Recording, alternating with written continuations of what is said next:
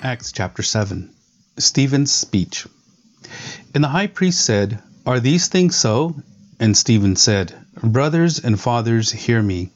The God of glory appeared to our father Abraham when he was in Mesopotamia, before he lived in Haran, and said to him, Go out from your land and from your kindred, and go into the land that I will show you.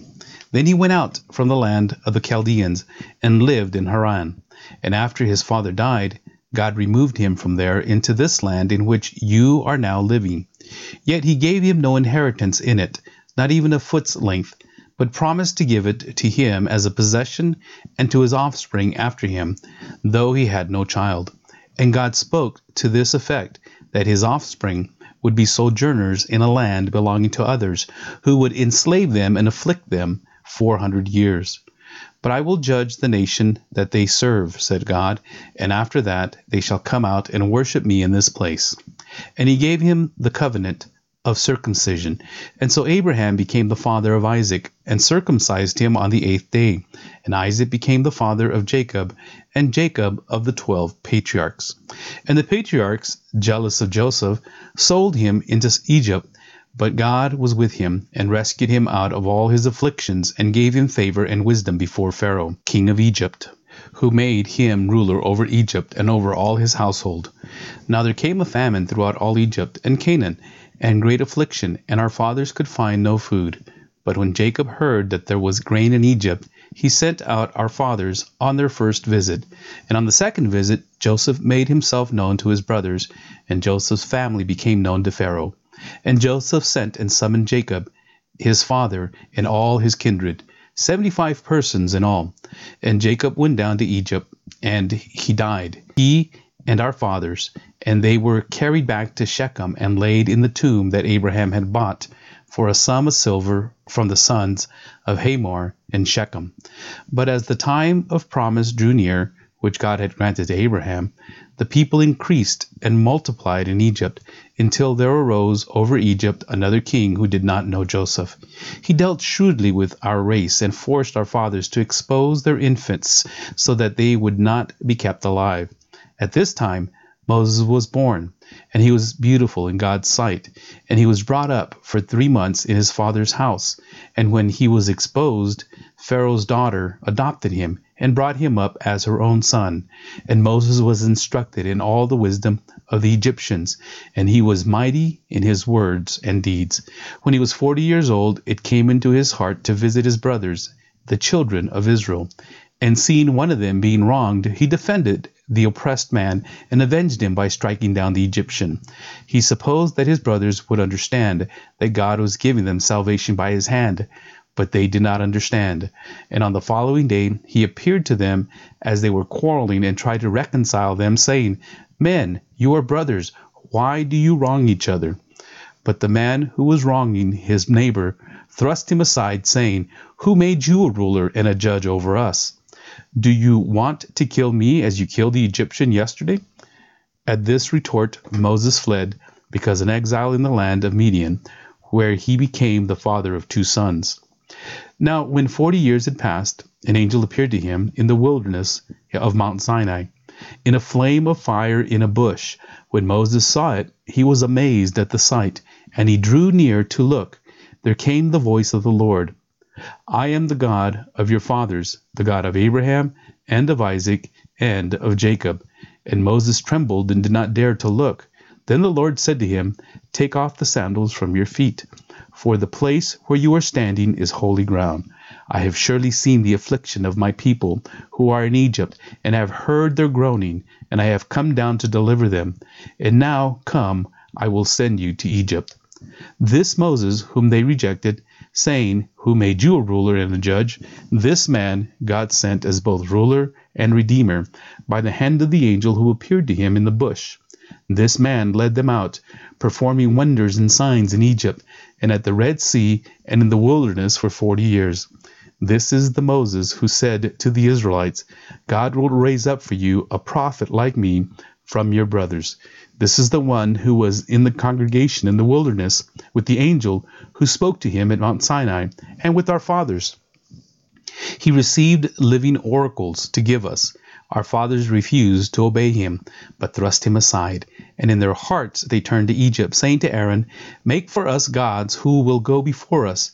As for this Moses who led us out from the land of Egypt, we do not know what has become of him. And they made a calf in those days, and offered a sacrifice to the idol, and were rejoicing in the works of their hands. But God turned away and gave them over to worship the host of heaven, as it is written in the book of the prophets Did you bring me to slain beasts and sacrifices during the forty years in the wilderness, O house of Israel? You took up the tent of Moloch and the star of your god Rephan, the images that you made to worship, and I will send you into exile beyond Babylon. Our fathers had the tent of witness in the wilderness, just as he who spoke to Moses directed him to make it, according to the pattern that he had seen. Our fathers in turn brought it in with Joshua when they dispossessed the nations that God drove out before our fathers. So it was until the days of David, who found favor in the sight of God and asked to find a dwelling place for the God of Jacob. But it was Solomon who built the house for him. Yet the Most High does not dwell in houses made by hands, as the prophet says, Heaven is my throne, and the earth is my footstool. What kind of house will you build for me, says the Lord, or what is the place of my rest? Did not my hand make all these things? You stiff necked people, uncircumcised in heart and ears, you always resist the Holy Spirit. As your fathers did, so do you. Which of the prophets did your fathers not persecute? And they killed those who announced beforehand the coming of the righteous one, whom you have now betrayed and murdered, you who received the law as delivered by angels and did not keep it. The stoning of Stephen. Now, when they heard these things, they were enraged, and they ground their teeth at him. But he, full of the Holy Spirit, gazed into heaven and saw the glory of God, and Jesus standing at the right hand of God. And he said, Behold, I see the heavens opened, and the Son of Man standing at the right hand of God. But they cried out with a loud voice, and stopped their ears, and rushed together at him. Then they cast him out of the city, and stoned him. And the witnesses laid down their garments at the feet of a young man named Saul. And as they were stoning Stephen, he called out, Lord Jesus, receive my spirit. And falling to his knees, he cried out with a loud voice, Lord, do not hold this sin against them. And when he had said this, he fell asleep. Chapter 8 Saul ravages the church. And Saul approved of his execution. And there arose on that day a great persecution against the church in Jerusalem, and they were all scattered throughout the regions of Judea and Samaria, except the apostles. Devout men buried Stephen and made great lamentation over him. But Saul was ravaging the church, and entering house after house, he dragged off men and women and committed them to prison. Philip proclaims Christ in Samaria. Now those who were scattered went about preaching the word. Philip went down to the city of Samaria and proclaimed to them the Christ.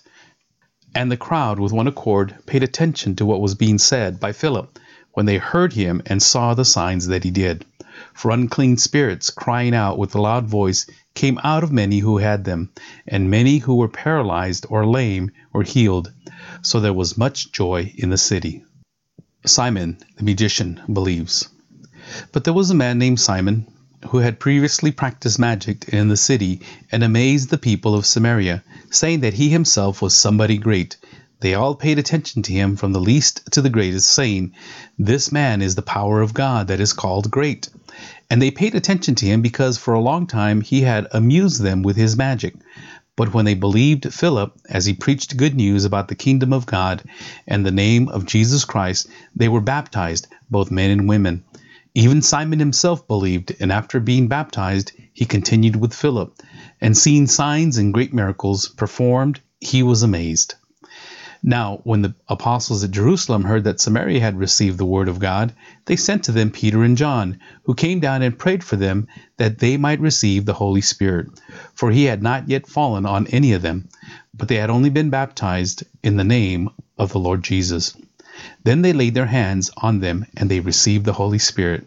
Now, when Simon saw that the Spirit was given through the laying on of the apostles' hands, he offered them money, saying, Give me this power also, so that anyone on whom I lay my hands may receive the Holy Spirit. But Peter said to him, May your silver perish with you, because you thought you could obtain the gift of God with money. You have neither part nor lot in this matter, for your heart is not right before God. Repent, therefore, of this wickedness of yours, and pray to the Lord that, if possible, the intent of your heart may be forgiven you. For I see that you are in the gall of bitterness and in the bond of iniquity. And Simon answered, Pray for me to the Lord, that nothing of what you have said may come upon me. Now, when they had testified and spoken the word of the Lord, they returned to Jerusalem, preaching the gospel to many villages of the Samaritans. Philip and the Ethiopian eunuch. Now an angel of the Lord said to Philip, Rise and go toward the south to the road that goes down from Jerusalem to Gaza. This is the desert place. And he rose and went. And there was an Ethiopian, a eunuch, a court official of Candace, queen of the Ethiopians, who was in charge of all her treasure. He had come to Jerusalem to worship, and was returning, seated in his chariot, and he was reading the prophet Isaiah. And the Spirit said to Philip, Go over and join the chariot. So Philip ran to him and heard him reading Isaiah the prophet, and asked, Do you understand what you are reading? And he said, How can I, unless someone guides me? And he invited Philip to come up and sit with him. Now the passage of the scripture that he was reading was this Like a sheep he was led to the slaughter and like a lamb before its shears is silent, so he opens not his mouth. In his humiliation justice was denied him. Who can describe his generation? For his life is taken away from the earth. And the eunuch said to Philip, About whom, I ask you, does the prophet say this? About himself or about someone else?